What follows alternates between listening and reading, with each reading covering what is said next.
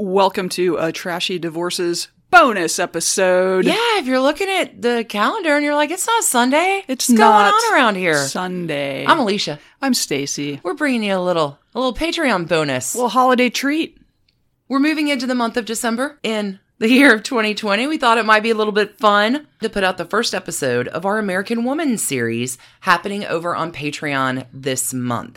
We're looking at feminine archetypes and uh, darling, an example, an epitome of that type throughout the generations. We started with the feminine archetype of the Gibson girl in the tale of Evelyn Nesbit, Sure. She ah. she of the crime of the century 1906. back in 1906. There were others. oh, I don't know. I feel like OJ ranks high. I don't know. That 1906 crime of the century. Yeah, it was good. Hope you dig it. It is a great time to sign up for Patreon. It is a great time or to sign up Patreon for your trash panda in your life. That's true. For two bucks a month, you get early ad free episodes and trashy tidbits on the weekly. Mm-hmm. I mean, besides supporting us, our little independent podcast, Living Here the Dream. For five bucks a month, you get all that stuff. You still get to support us, early ad free, trashy tidbits, plus access to all of our series ease that have happened. Yeah, we've done a lot. Uh, We have a lot of ongoing stuff. Um, some of our favorite work goes to Patreon because we try to keep, you know, the main show sort of focused on what it is. We get to branch out and explore and like do, do trashy justice or fun with done or, you know, any of those things happening over there. That's it. And sometimes it's hard. Like we've got 500 episodes over there almost. So you subscribe to Patreon and you're like, whoa, where do I even start? Start with American Woman. On that $5 level, you'll have access to every series that has come before the first season of Fun with Dunn, the first season of Trashy Tutors, Ocean's Eleven, Side Pieces, Mitford Sisters, as well as continuing access to new series. If you are a $10 supporter, you get content every Wednesday. There's a whole nother realm of different topics that happen over there. Same with $25 Thursday. It's a great time if you're looking for a gift for you or a gift for your trash panda. Annual subscriptions mean you can lock that in and not think about it again for Get a like full two year. months free of the mm-hmm. whole year. You get to support us. You get great trash candy pretty much on the regular. I, not pretty much, absolutely on the regular. Absolutely on the regular. Yeah. All right. Sunday through Sunday through Thursday. Yeah. It's so much fun. We hope you like this episode. You like it because it's true crime. I do like it because it's true crime. It's it's true crime. I mean, it's it's creepy crawly true crime. There's some true crime. I'll find a way to get in the stories I want to tell to trashy divorces, and Yeah, you will. mostly that happens on Patreon. Yep. Hope y'all like it. Hope y'all like this little bonus. Stay well, stay safe, stay trashy. Enjoy. You ready to go, go, go? Yes, let's go go go. Let's do it.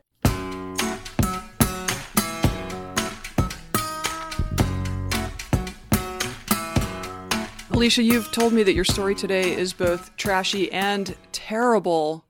Both And of those so- things are true. So I I did my treadmill time early, and I'm now I poured a Bloody Mary, and I'm ready for whatever you got. Welcome Welcome to December, everyone. to December. It's, uh, First of December, last month of this shit show. Not not I mean not us, not our show. 2020 is what I meant. There's reason to believe maybe this year will be better Yeah. than the last. Hey, welcome. Hey, It's welcome. American Woman. Oh right, our new Tuesday Welcome to the December Tuesday series at the $5 level. fantastic and and up. Oh, yeah, and up. This month, every Tuesday in December, we're going to take a spin into some of the classic feminine archetypes that have defined the decades within our country, within the United States, and delve into a deeper story about the darling, the epitome of that type. Or one of them, anyway. Okay, essentially, there are a lot of trashy stories that I've wanted to tell for a very long time, and this was a great way to pull them together. So, five Tuesdays in December, here we are, American Woman. The it girl, the girl on the scene, the feminine ideal held up to be some kind of model or inspiration. There is one. There is one in every decade. There kind of is, Mhm. yeah, kind of yeah, the twiggy Well, and there's normally going on with that person that the public doesn't know about or might will know about soon. We're going to start this week with the American side of the Gilded Age. We've been in the Mitford sisters for the last month in November in our Tuesday series. So I figured we'd hop back across the pond for this first episode, focusing on the first decade of the 20th century and looking at the Gibson girl. And the very model of that type herself, Evelyn Nesbit. Tell me more. When we talk about the Gibson girl, Yeah, this is not a story I know well. I've only I've come oh. across it in researching other things, but hold on to your socks, honey. Okay, when we talk about the Gibson girl, what do we mean? Evelyn Nesbit is the model that Charles Dana Gibson uses to model the perfect woman in the first decade of the United States. But I don't know, what's the Gibson girl? Seriously, she's the ideal woman of the early 1900s. This is the archetype that women turn to in fashion, in society. So, Charles Dana Gibson is doing these pen and ink drawings of the epitome of the perfect woman of the time, and it makes him a legend. Let's just do a little bit about Charles Dana Gibson here. He's been mentioned in one of your stories. Caresse Crosby, I believe mm-hmm. he he she was one of his models for this. So, Charles Gibson is a kid, gets sick, and his dad is like, Here's a sketch pad. Why don't you learn how to draw? Keep yourself busy, kid. Amuse yourself, so, Charles Dana Gibson's typhoid draw- Charlie. Yeah, he's going to draw silhouettes. And he's kind of gaining some street cred as an artist, even as young as the age of 12. Does go to school, has to leave because of financial things with the family at 19. But Charles Gibson is going to get a gig at Life magazine, which, believe it or not, is the brand new publication in Oh, that's funny. 1885 Okay. And does all this uh, satire for the time. And Charles Gibson will also work for a magazine. I love this called Tidbits, which Time will eventually take over. Creates the Gibson girl back as early as 1890. She's the image of perfect femininity. Charles Gibson will describe her as the American girl to all the world. Susan E. Meyer will describe the Gibson girl this way in her book, America's Great Illustrators. She was taller than the other women currently seen in the pages of magazines, infinitely more spirited and independent, yet altogether feminine. She appeared in a stiff shirtwaist, her soft hair piled into a chignon topped by a big plumed hat. Her flowing skirt was hiked up in the back with just a hint of bustle. She was poised and patrician. Though she was always well bred, there often lurked a flash of mischief in her eyes. She would smile, but she was never seen laughing, further adding to her enchanting persona of self assurance. I love women who don't laugh. Oh my god, that's a lot of pressure, right? It's- like you got to have an hourglass figure, a corset, upswept hair with flowing curls, and charm and wit, and like this is the But- entire package. but you never go too far to actually laugh. no, it's a, a woman who's successful at every level, good looks, charming, socially astute. Uh, this is the archetype which says even everyday girls can still act like aristocrats. Right? It makes sense. American girls have been looping across the pond for a lot of years in American girls marry British peers. Sure. Right? It's a lot to live up to, this ideal, this type. We're exotic. Okay, the big reveal, I think, in Five Tuesdays that you're going to get, hint, hint, be what the fuck you want to be because types are crap and they're eventually going to screw you over. But alas, we begin. Yeah, we're big fans of authenticity here at Trashy Divorces. Evelyn Nesbit Mm. is the epitome of the Gibson girl and will be our focus for real life archetype this week. Evelyn's going to be breaking into the scene as an artist model in the turn of the century. And if she looks familiar to you, you might recognize her face as Evelyn Nesbit was the model used to craft Anne of Green Gables by Lucy Maud Montgomery. If her name or the details of what you're about to hear sound familiar, Evelyn Nesbit is, I don't know, mythologized in a way that the legend has overtaken what the real story is.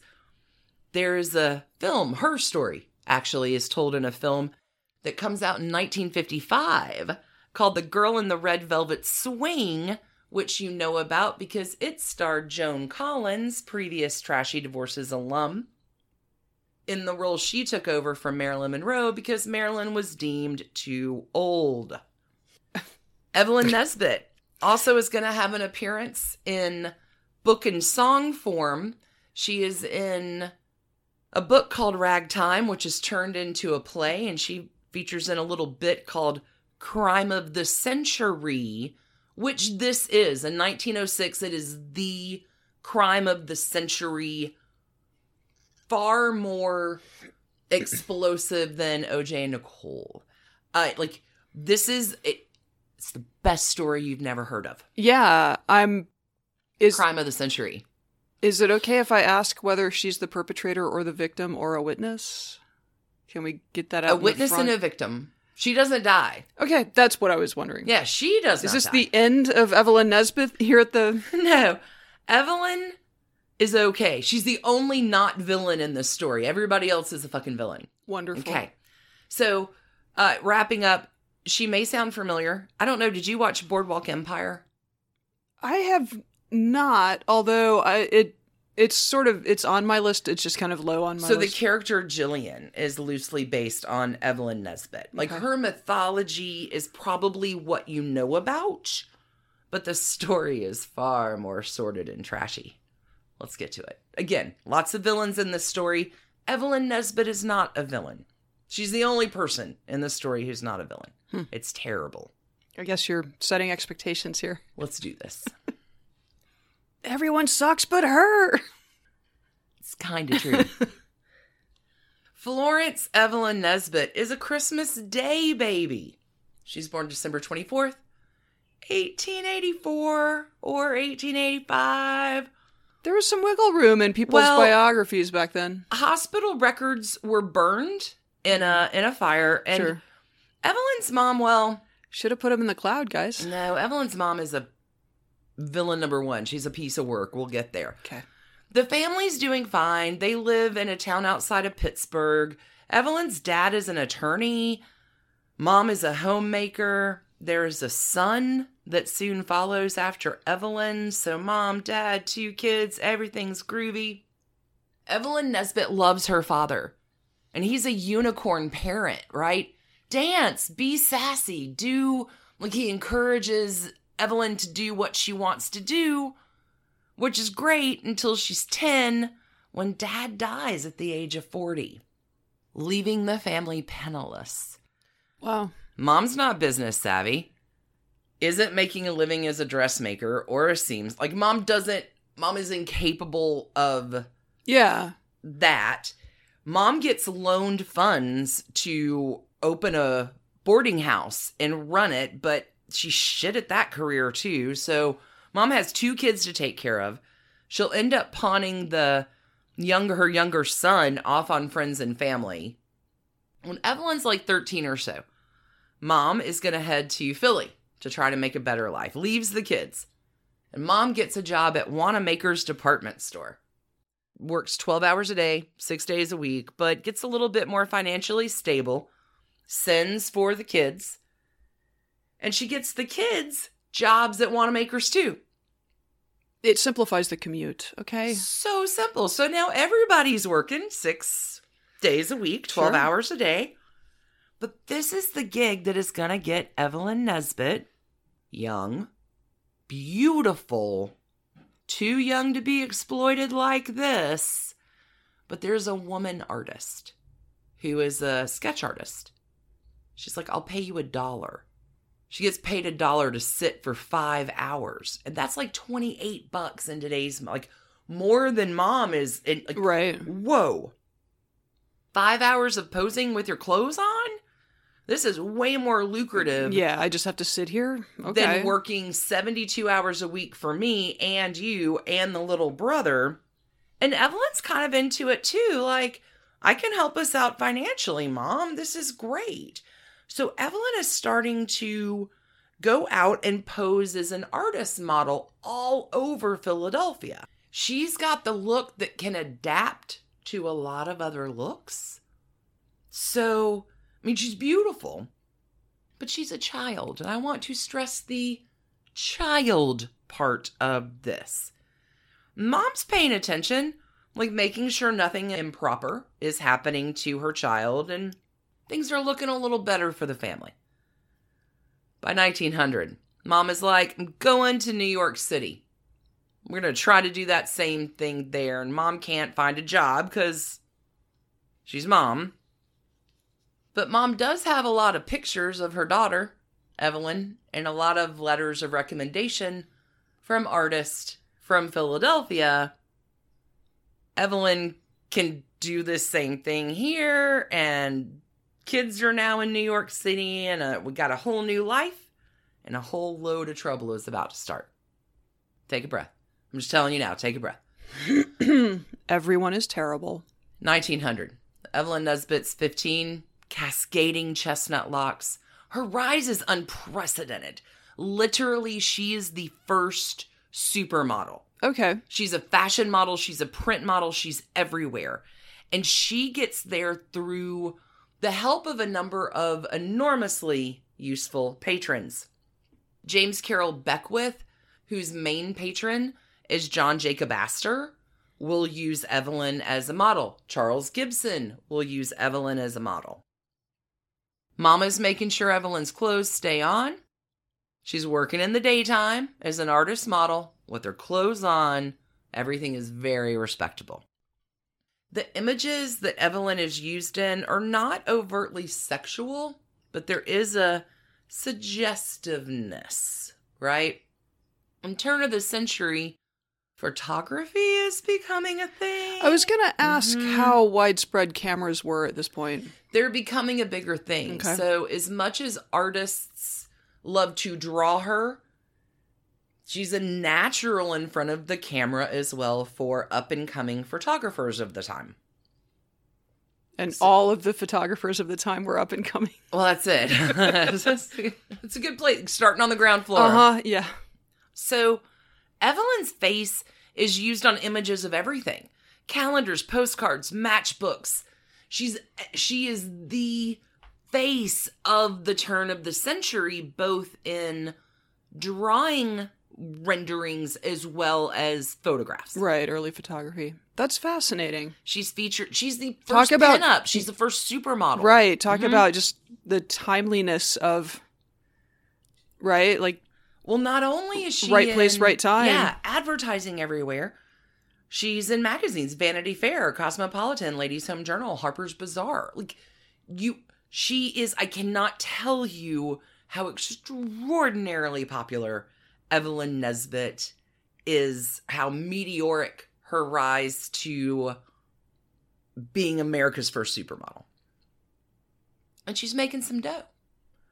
Mama is not passing that dough on to Evelyn, mm, child labor and all that. right. Like a lot of child stars, Evelyn is supporting her family, cheerily enough, I guess. Like she wants to be helpful and she's adored for her good looks. And Well, and it's the way hell, I'm the Gibson girl. Yeah, it's the way things were at the time. I mean, I think today a, you know, 15, 16, 18 year old would would be like, actually, no, mother, um, some of this money needs to be in my bank account, actually. Yeah, no, that didn't That happen. that was not the way it was done. So, 1901, modeling's fun, but you know, she does that in the day. It's a little boring. So, uh, Evelyn's gonna go get a job as a chorus girl in this play, Broadway play called The Florodora.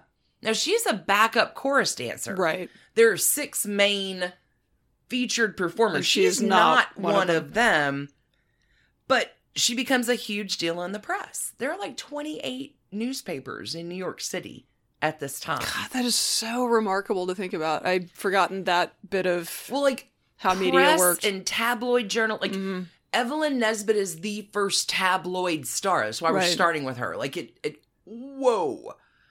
Okay, but 28 papers. Everybody's looking for a story all the Mhm. time.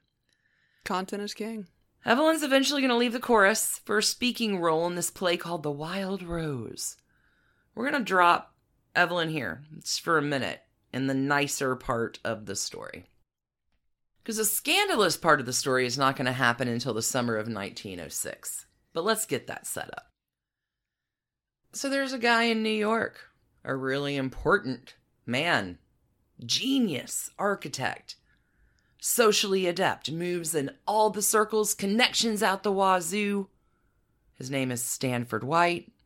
He works for a very prestigious firm, McKim. Ah, it's another M and White. He's the White. Okay. He literally designs New York City, designs Newport, Rhode Island.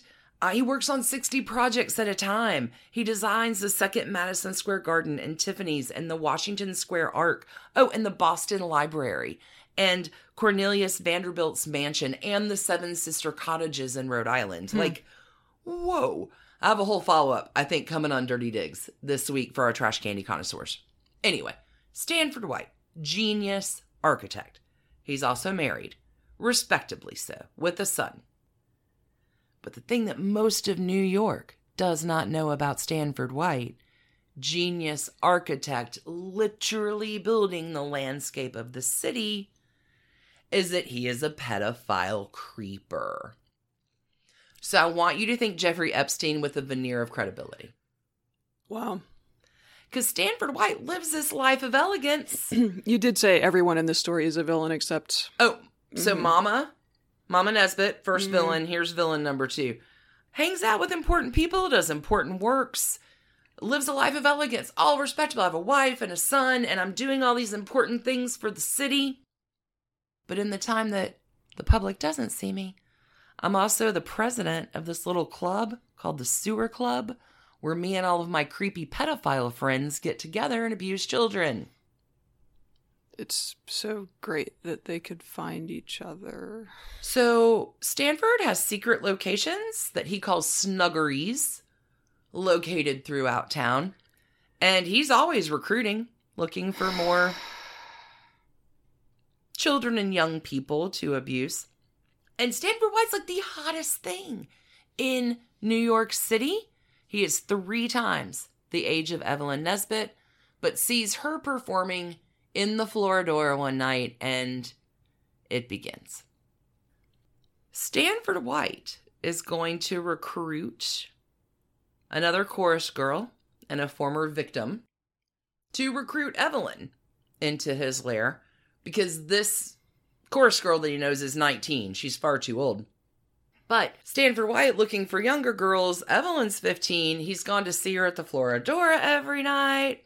Hey, other lady, invite her to lunch. And so mm-hmm. Evelyn comes to lunch one day, but there's no one at lunch but Stanford and the 19 year old and poor 15 year old Evelyn.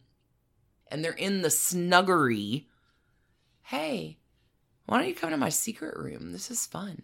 And this is the room where the red velvet swing is kept. And there's a hoop that's mounted to the ceiling. And he's like, get on the swing and swing. Here's a parasol. See if you can get the parasol, swing to get the parasol through the hoop. It's creepy and problematic.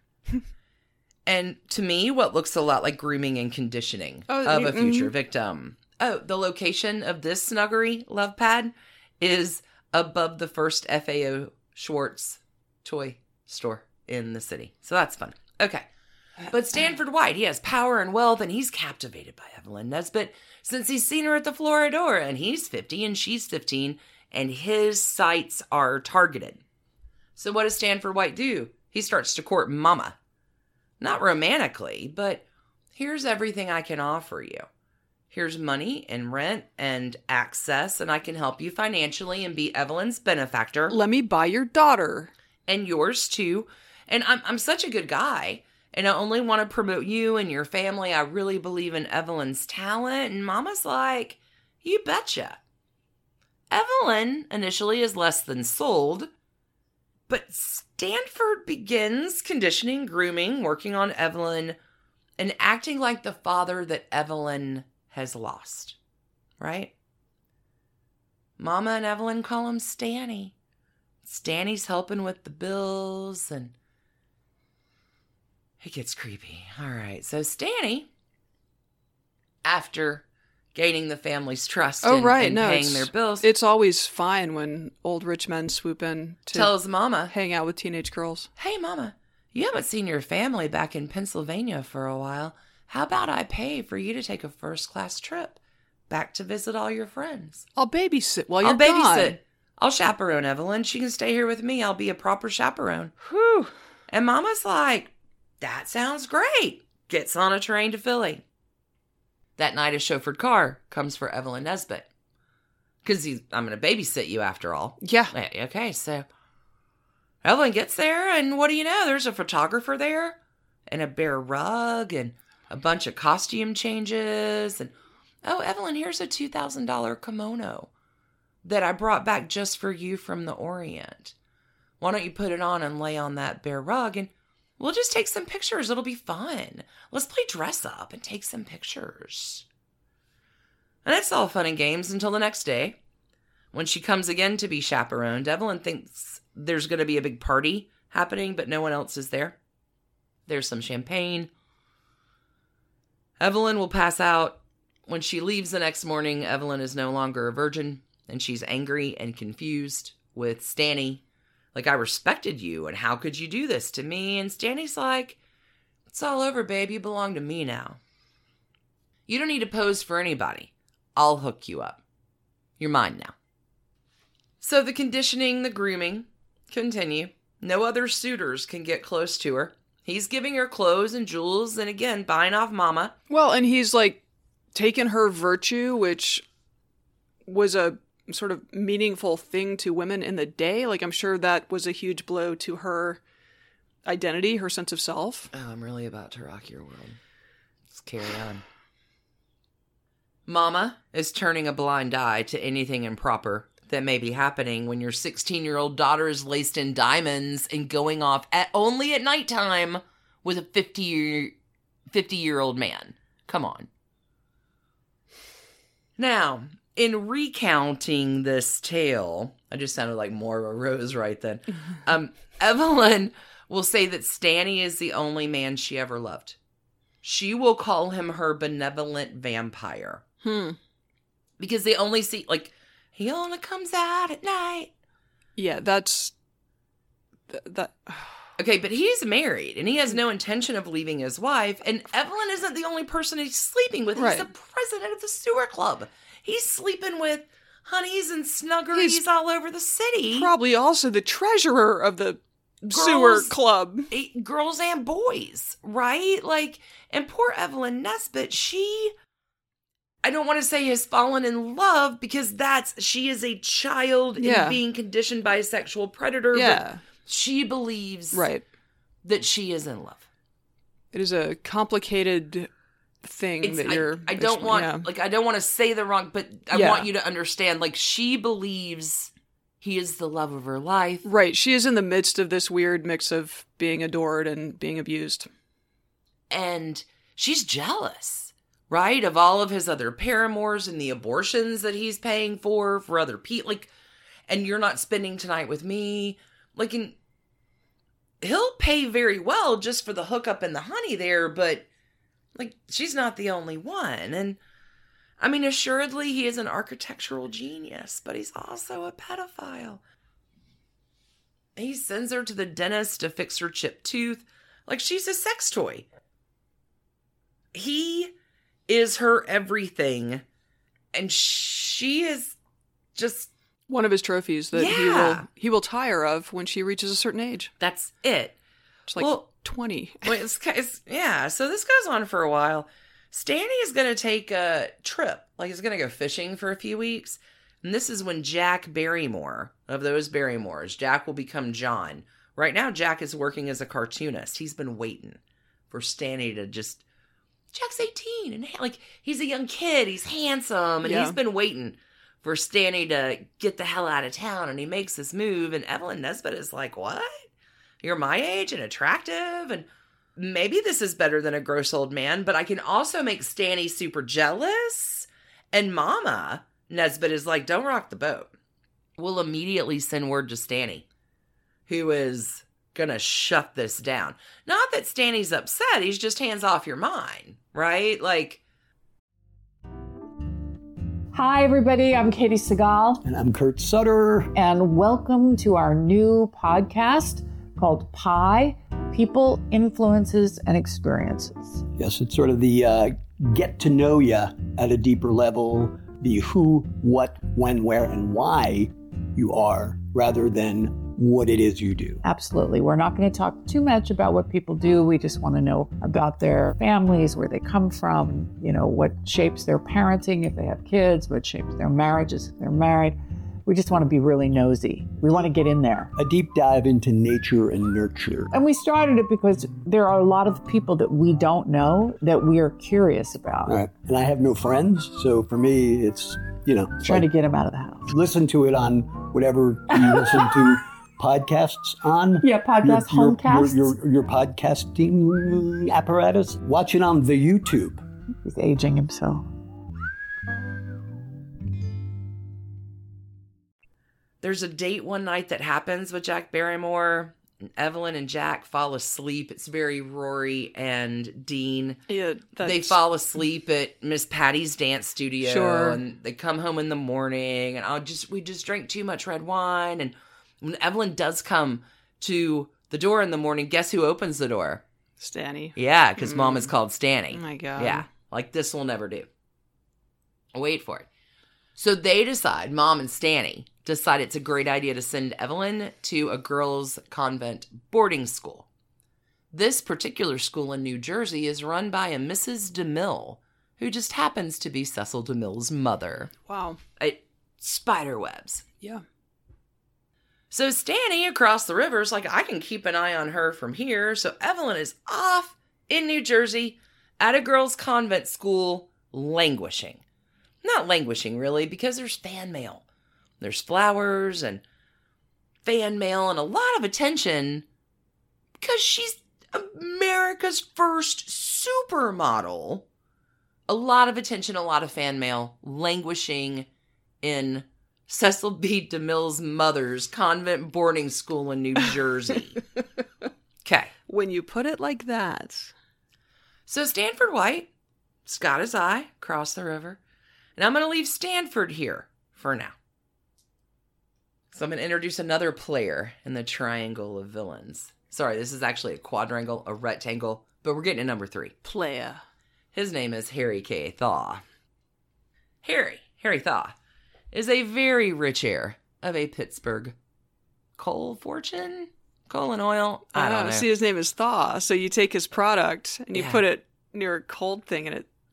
Okay. He's got like forty million dollars of a fortune, Wow. And he's kind of known for his antics. His nickname is Mad Harry.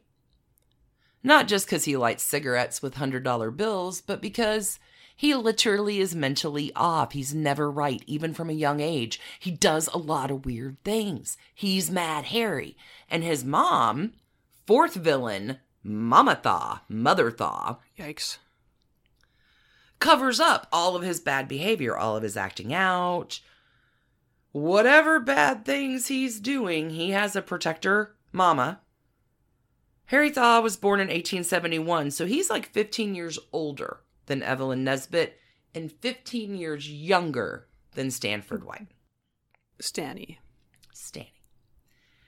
Here's the thing you need to know Harry Thaw has a mortal enemy, a nemesis. Mr. Freeze? It is Stanford White. Oh. Harry hates Stanford. He has for a long time. Long before Evelyn Nesbit comes into the picture, Evelyn Nesbit has nothing to do with the long standing feud that happens between Harry Thaw and Stanford White. Nobody knows why. White like the snow. Mr. Freeze. He's Mr. Freeze. It's Harry Thaw and Mr. Freeze. Harry thinks that Stanford White, Stanny, has blackballed him from some kind of club somewhere. Would it be the sewer club, perhaps? No, well, maybe. Maybe. Well, it, if you're Harry Thaw, you're weird and mentally challenged to begin with, with, with some real uh, psychopathy. So maybe Stanford White has less to do with you getting blackballed than you think. But there's like a 15 year age difference between them. And Stanford White is Harry Thaw's obsession. Stanford White pays no attention to Harry Thaw. He calls him a Pennsylvania pug because he's kind of pug faced. He's like nonplussed. Like, you're a fucking poser, man. I'm the most famous architect in the world. I'm building New York City and I have a sex club.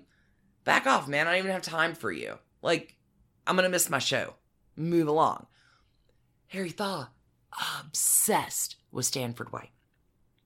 Will cause a lot of trouble for old Stanny long before Evelyn Nesbit comes into the picture. So, on top of the Madison Square Garden at the time, there's a statue of Diana, the goddess of virginity, right? Diana's naked as a jaybird, eight stories high. This causes scandal in the city. People are running through the park with their stroller. You can't see anything.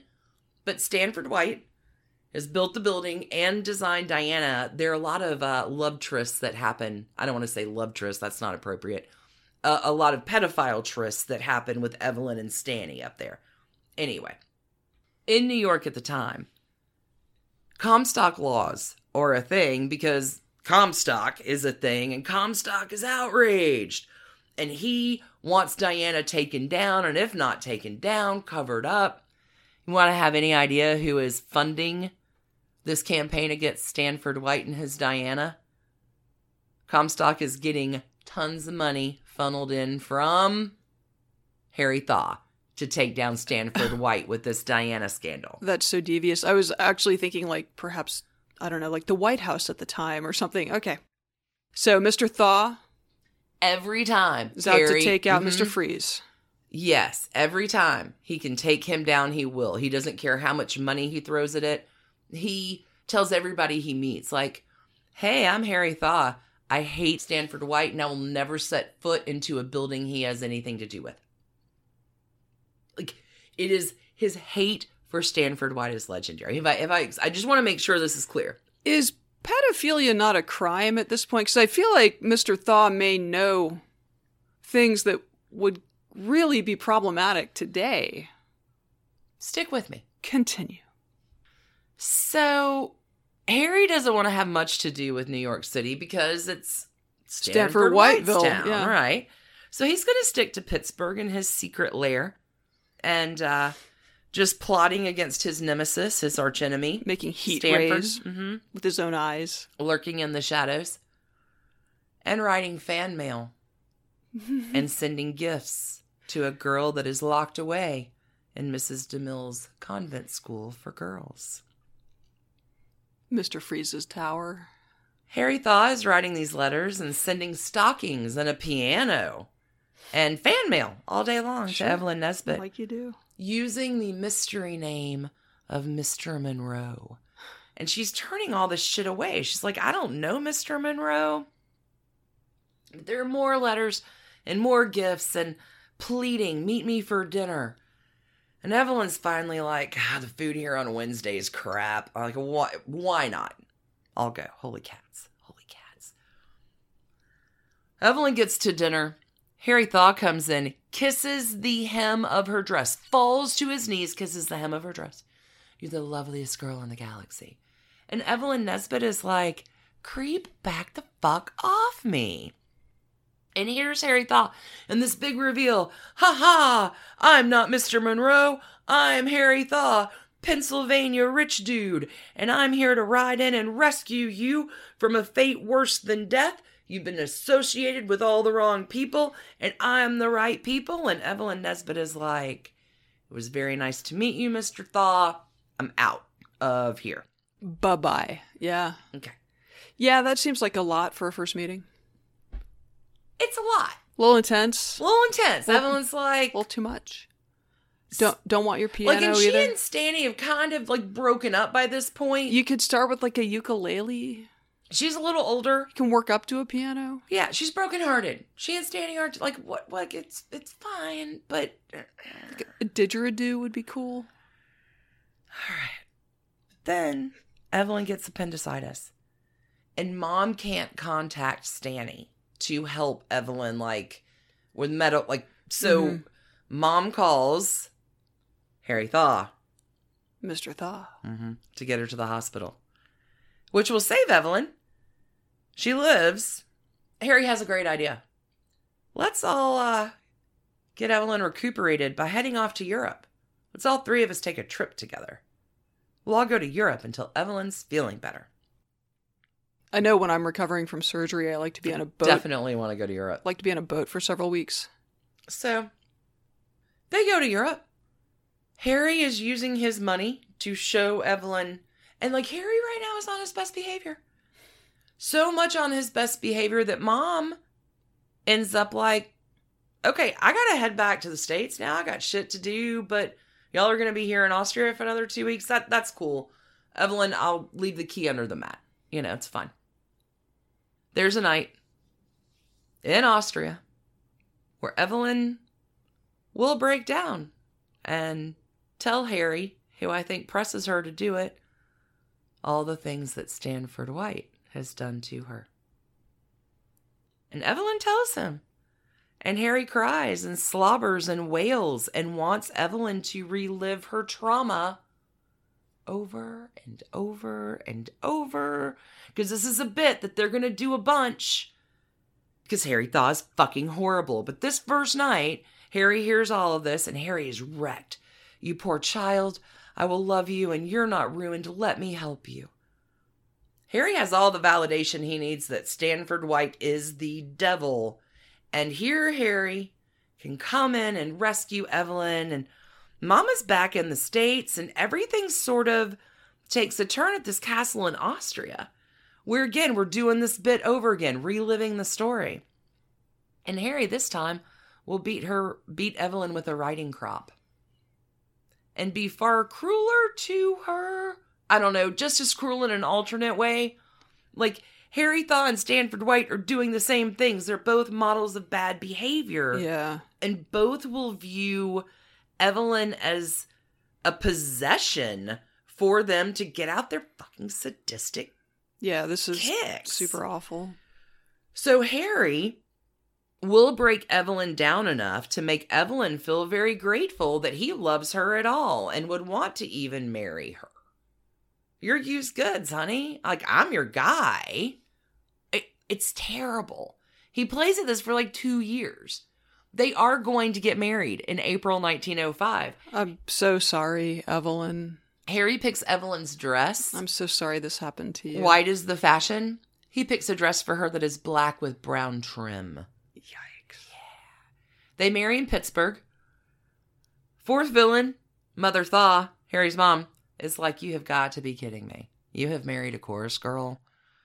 I guess I'm going to make the best of this too, just like I've made the best of you, whatever, killing animals and like what, a, like, he's a bad, bad dude.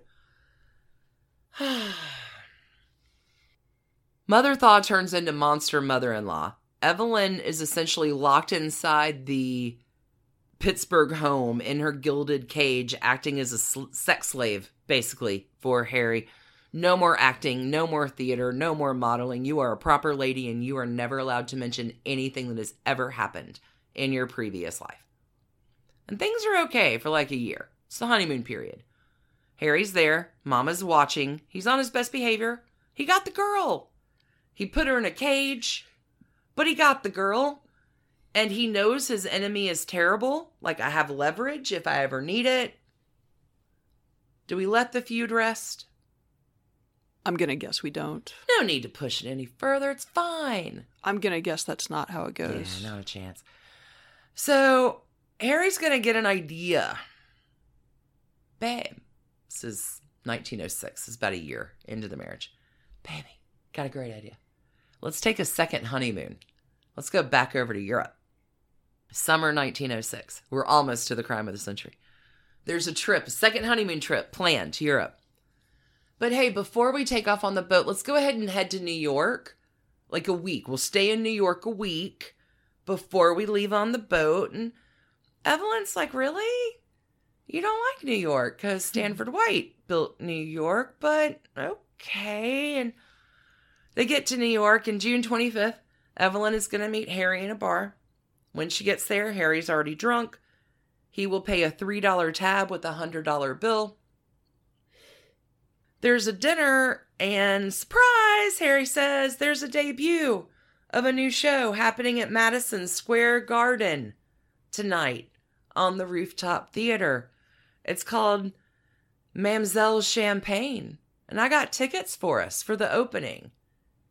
Nevelyn's like, Madison Square Garden? It's a That's a it's a Mr. Freeze building, right? it's Mr. Freeze building, and uh, Mr. Freeze never misses a night at the theater, especially opening night. And uh, he built it, and like it's in the shadow of the Diana, so I have a lot to do with that building too. And uh, Harry, you're kind of famously known for never setting foot in any kind of space that Stanny had anything to do with. And who wants to go to the opening of a terrible show's first night? Like, there's probably not anything suspicious, too, that it's June in the city and Harry Thaw is wearing a long and bulky trench coat, which is covering the rifle he's been toting around all day. Gotcha. Okay. I'm not sensing anything unusual here. Nothing strange is going to happen now, right? So Evelyn and Harry and another couple are at the show, and there's no Stanford White. He hasn't shown up yet. And Evelyn's like, oh my God, this show is terrible, but we're almost to the end of this terrible show. Like, let's get out of here. Let's just go. 10 minutes before the performance ends, in comes Stanford White. Sits at his reserved table, and Evelyn Nesbit's like, hey guys, let's go ahead and beat the traffic out of here. Let's just go. The show's terrible. We're on. We're the, in the last song. Let's just go. So all four stand up, like let's just go now. And they all walk to the elevator, and Evelyn turns around, and Harry is not there. Harry in his trench coat and his rifle are at Stanford White's table, shooting him at point blank range in front of 1,000 witnesses on the rooftop theater of Madison Square Garden. Well, Harry says, He ruined my wife. whoa. Or, He ruined my life. It depends. There are two different Sure. tellings of how this may go. Now, I'm not sure what Harry thinks is going to happen here because it is a fucking pandemonium, right? The crowd is going wild. The band's still playing. The crowd is going wild. There are a thousand people who are like, it's gunshots. Like, Yeah. I don't know if Harry thought everybody Is this would, part of the show? Is it, yeah. yeah. like applaud or be like, way to go, dude. That is not what happens. The police arrest Harry immediately. He is sent across the Bridge of Sighs to the Tombs legendary prison, which isn't really very tough for Harry. Harry's having all of his meals sent over across the bridge from Delmonico's.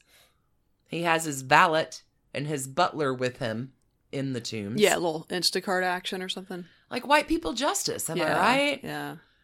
And Harry Thaw's lawyers are like, buddy, you are not doing yourself any favors with these photo ops that you're putting in the press about how tough your life is in the tombs with a valet and a butler and dinner from Delmonico. Like, uh, you're not really appealing to the common person here to make yourself not guilty of a first degree murder charge, man.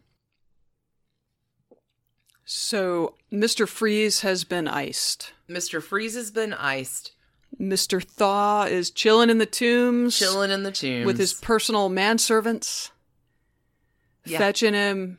That's it. It's awesome. The Thaw family is going to hire a powerful, influential attorney named William Jerome, who is a cousin of Jennie Jerome's, by the way.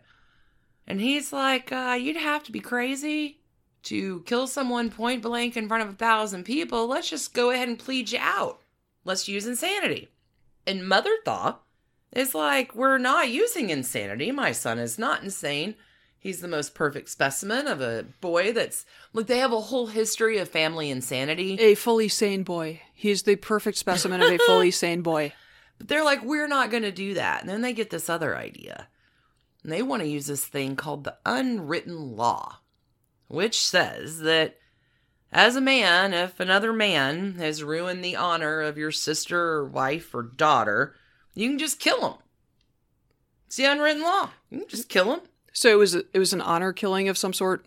Sure. Is that the argument here? Now, there is a former cabbie who drove around Stan- Stanford White that says he wasn't surprised it happened. He was just surprised it was a husband who'd shot him and not a father. Wow. Right. So, I mean, it's 1906. Maybe this whole unwritten law thing, you've ruined the honor of my wife. Okay. So, Attorney Jerome is like, I'm just saying, I think it's best to go ahead and plead out insanity. But mother in law is like, nope. Here's the plan we're going to have Evelyn testify to relive all of that trauma. We're going to take care of you financially, Evelyn. They bring her into this big room. Like, we're going to take care of you financially. She's promised a million dollars that she never sees. Hmm. But hey, we don't want Harry to die on the electric chair. So if you could come in, relive all of your trauma. How mad are they that electricity was common like so mad? Jerome, William Jerome is completely against this. He's like, people don't give this kind of testimony in court. Right. Like, this is a terrible idea. You have all those paper. Like, people don't, this is not what we go to court for. Well, and this will publicly ruin Evelyn. Let's plead him out. I was insane. We'll get him a few years in the asylum, rest and recover. No, we're fine. They fire that attorney. Millions are poured into Harry's defense. Jerome's fired and off to trial. This is 1907. Okay, here's a fun fact for you. This is the first time in American history that a jury is sequestered. That is how scandalous. That it, jury selection is front page new. This is front page crime of the century. Front page headlines for two years are happening about this trial. Lots of papers. Daily need to print all of it. First sequestered jury in American history. That's how salacious it is. Most of the papers printing stories about this are just talking about how hot it is and we can't print what we'd like to print because it's too dirty. February 1907. Trial begins. And it's terrible. And, oh God, here comes Evelyn. Like, it's going badly for Harry. Harry's like, ah, I'm probably going to the electric chair. But here comes Evelyn in her new virginal outfit and provides testimony, and holy cats. Like, her testimony is revealing the conditioning and grooming of an abuser. And Stanford White is a leech, and he took advantage of me, and she demonizes her love, Stanny, in order to let her husband not go to the electric chair. Jury's in lockdown. It's scandalous. April, trial's closing. There's a, almost a three hour closing statement, appealing to the chivalry and knights in soiled armor and all that noise. Like I'm, I made that up. That part, like, oh, he had to say, no, you're fucking creep, dude. But anyway, the closing state, like you would have done the same thing. If it was your wife, your sister, your daughter, certainly you would have made the same decision to dress in a trench coat in the summertime and bring a rifle to the opening night of Madison Square Garden. Jury can't agree. There's a mistrial. Harry back into the tombs. Second trial coming up in 1908. Here's some more fun facts. In between the two trials, Harry's family funds a movie called The Unwritten Law. Hmm Wow, this is very sophisticated. Trying to sway the public. Mhm. But two years later, like 1908, and the public, after the daily barrage of all of this story, is much less likely, after all of these sordid details, to be swayed. And maybe Mad Harry, you just really are Mad Harry, right? Second trial, Harry's declared insane with diminished capacity, and he's found not guilty from temporary insanity, but he is determined to be insane, so he's going to go to the asylum for like seven years. This time. Monster mother in law Thaw is like, you can't divorce him. I'll take care of you financially. I need you to stay with him. But she's not ever going to give Evelyn money. Like, it is minor. Evelyn's still with the family. Evelyn's going to have a kid in 1910 that she says is Harry's from a conjugal visit in the asylum, but Probably it's not. not, ever been proven Mm. one way or another. Hmm. Evelyn is kind of out in the cold. The alleged thaw. The divorce does happen in 1915. Okay, Harry gets out. Evelyn and Harry divorce. Evelyn's stuck. She's got nothing. She's got a five year old son, and now she's on vaudeville because she's still got to support herself. hmm But Harry's out. He's had a little time to work on his act too. So he continues to use his Mr. Monroe moniker in the paper to advertise for young men and women. And he invites a young boy named, no lie, Frederick Gump Jr. to New York City to be his protege. And Harry will lock this poor kid in a room and abuse him in terrible ways until Frederick Gump, after some time, does escape. Harry's torture is revealed, and guess what? Harry's back off to the asylum for like another seven years. Jeez. Evelyn divorces Harry in like 1915 in between these two like asylum stays. Mm-hmm. It's terrible. Without the promised money from Mother Thaw for saving creeper son Mad Harry from the electric chair. Harry gets out the second time and will continue to advertise for girls in the paper. Harry, I'm done. Good, bad riddance, good rubbish, uh, good, you know what I'm saying. hmm He'll die at the age of 76 in 1947. Oh my god. Let's talk about a few more follow ups. Stanford White is dead. hmm Yes. Uh, Charles Gibson is going to keep on drawing, and he will end up as the owner of Life magazine, Hmm. which he is going to sell when he's 65 and retire. And he has a new idea. Guy who's done pen and ink drawings his whole life is going to take up oil painting for fun. And he goes off to his island on the coast of Maine and oil paints for a few weeks and then dies. a few weeks after his retirement begins in 1944. It's very sad. Guess painting didn't do it for him. Mama Nesbit, our first villain of this story, will never let Evelyn see a dime of all the money that Evelyn made, which was like $25,000 a week at the height of her career. Mama just gives it like, Mama just doesn't. Oh, God.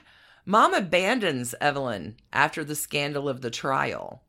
Mom will get remarried and head off to Pittsburgh to where reporters come to her home at later points in her life and she answers the door and they're like, Can you comment on? And she's like, I have no idea what you're talking about. I've never met Stanford White. I oh don't know the man. Classy, classy folks. Evelyn will act on the silent screen. She's going to go on to do some vaudeville. She will remarry, but that remarriage is done by 1933, long after the era of the Gibson girl has passed. Evelyn will suffer through numerous addictions alcohol, morphine, will sort of destroy herself, but rebuild herself to this relatively calm and peaceful life. She will not relive that tale for anyone anymore once she kind of gets her demons handled. In 1955, Evelyn will get about $10,000 for being a consultant on that movie called The Girl in the Red Velvet Swing. Oh, the thing that Evelyn says about this is that Joan Collins's boobs were too big. Everyone's a critic. Evelyn's going to end up living in California with her son and his family. She'll open a ceramics and pottery studio. She lives to the age of 82. She dies in 1967. That is mostly the story of Evelyn Nesbit, a child who was terribly taken advantage of by wealthy men with power and access and money who were caught in some kind of weird war with each other, and poor baby girl Evelyn is in the middle of it all. Like, smart kids do stupid things, but what kind of shot do you have? You've got a sexual predator highly skilled, 35 years older than you, buying off your mother. Mm-hmm. And here's a Harry Thaw lunatic intent on inflicting his own kind of trauma. Like poor Evelyn, she's continually betrayed by the people that she trusts in, not just her, like everyone, everyone around her. She's consumed by men in the worst of ways and will rise to come to a happier place in life. Evelyn Nesbit says plain girls are the happiest. I don't I, she may be right. So Evelyn Nesbit, just like the Gibson girl, both did rock civilization for a minute, even though Evelyn's life in no way resembles that perfect archetype of what the feminine Yeah. should have been. I think we're going to find that in se- in this mm-hmm. series that the archetype and the Reality. or- girl who lived was that archetype. The stories do not Yeah. align. The era of the Gibson girl will come to a close as World War One ends. It runs from turn of the century right till like 1918 because society's changing and the optimism that was happening in the Gilded Age is replaced by a post-war generation looking for something very different. Women have been doing it. Uh, sisters are doing it for themselves. Like men have been at the front for four years. We haven't had to ask men or use our powers to obtain anything from you. You've been gone. We've done it ourselves. And uh, we're going to call those girls flappers. And we're going to talk about them next week when we continue American Woman. That was quite a thing. That was a hell of a story, right? Yeah. I mean, so a- you kind of get the idea of the archetype and then a, sure, a, a story. sure. No, Um, that I mean that's an upsetting story, but Oh, it's terrible. Um, it's terrible. but I'm glad that she lived to a ripe old age and 82 And opened a found ceramics peace, yeah. studio. Like she lived in just kind of a hidey hole. Like she was just unpretentious, never talked about those days, and sort of stayed off the grid, was always kind of in a secret. Like after you've had that kind of fame and exposure, lay low. yeah.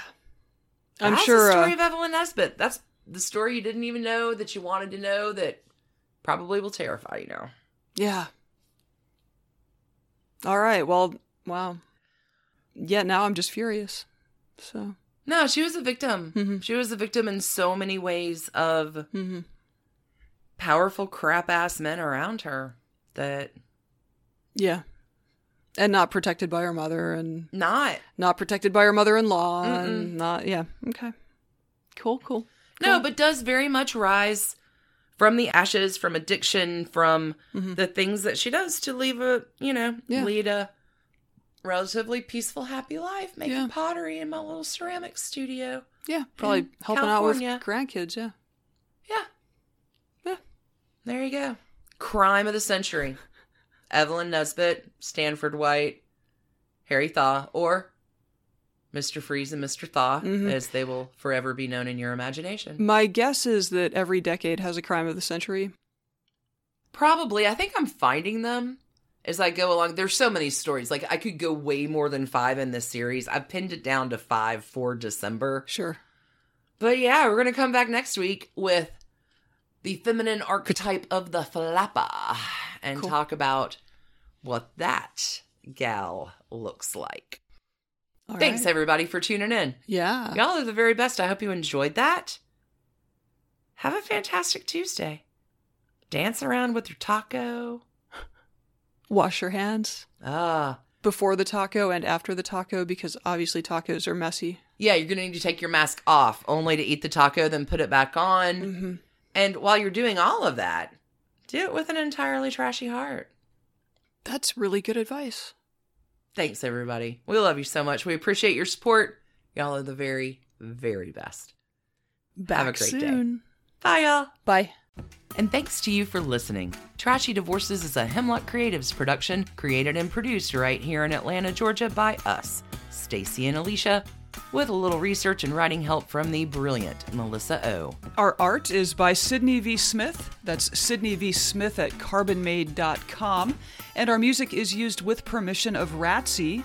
Check her out at Ratsy's store on Instagram. And definitely drop into Ratsy's store anytime you're in Oberlin, Ohio. You can contact us at trashydivorces at gmail.com or find us on the World Wide Web at trashydivorces.com. If you need more trash candy in your life, our Patreon community includes some of the very best humans around and thousands of hours of bonus content at every level of support. Join the fun at patreon.com slash trashydivorces. Interested in some Trashy Divorces swag? Check out our merch shop and Trash Panda Enthusiasm Society at bit.ly slash trashy gear. Want to advertise with us? Reach out to sales at advertisecast.com for more information. And last but not least, come play with us on social media. I keep most of our Trashy Divorces Instagram hopping. Stacy and I share it up over on Facebook, including our Trashy Divorces podcast discussion group. Come join us over there, and thanks again, everybody, for listening. Keep it trashy, y'all.